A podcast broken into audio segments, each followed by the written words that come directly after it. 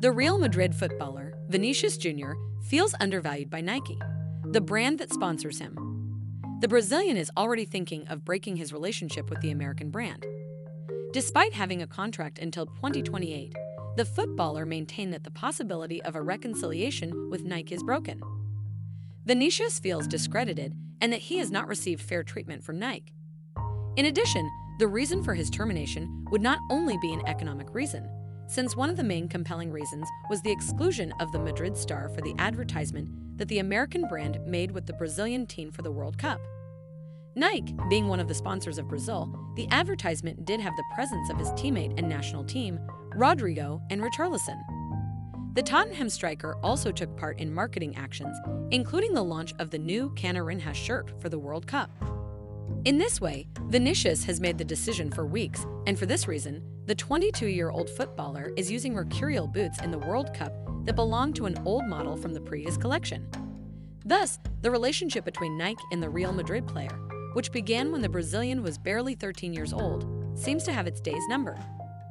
Meanwhile, prosecutors in Madrid will not press charges over racist chanting aimed at Vinicius Jr.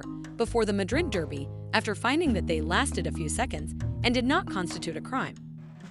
A group of Atletico Madrid fans were filmed singing Vinicius, You're a Monkey outside the Civitas Metropolitano Stadium ahead of the match, which Real Madrid went on to win 2 1. A complaint was subsequently filed by the anti racist pressure group, the Movement Against Intolerance, while La Liga also reported the chanting to the Spanish Football Federation's Competition Committee and Spain's Anti Violence Commission.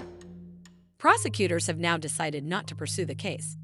The Madrid prosecutor's office determined that the chanting, while unpleasant and disrespectful, was not a criminal offense.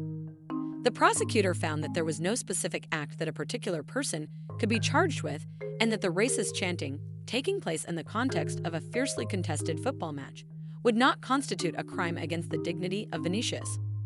The player said that fans found guilty of racist abuse should be banned for life from attending game after the incident. Those Atletico Madrid fans should never be allowed to step foot in a stadium again, he said. That will make them suffer the consequences and reflect about their actions. In the days after the Derby, Atletico Madrid condemned the chanting as unacceptable, saying they had zero tolerance for racism, and adding that the club would expel any members who were identified as having taken part. Remember to follow Golia and hit the love heart or share it with a loved one.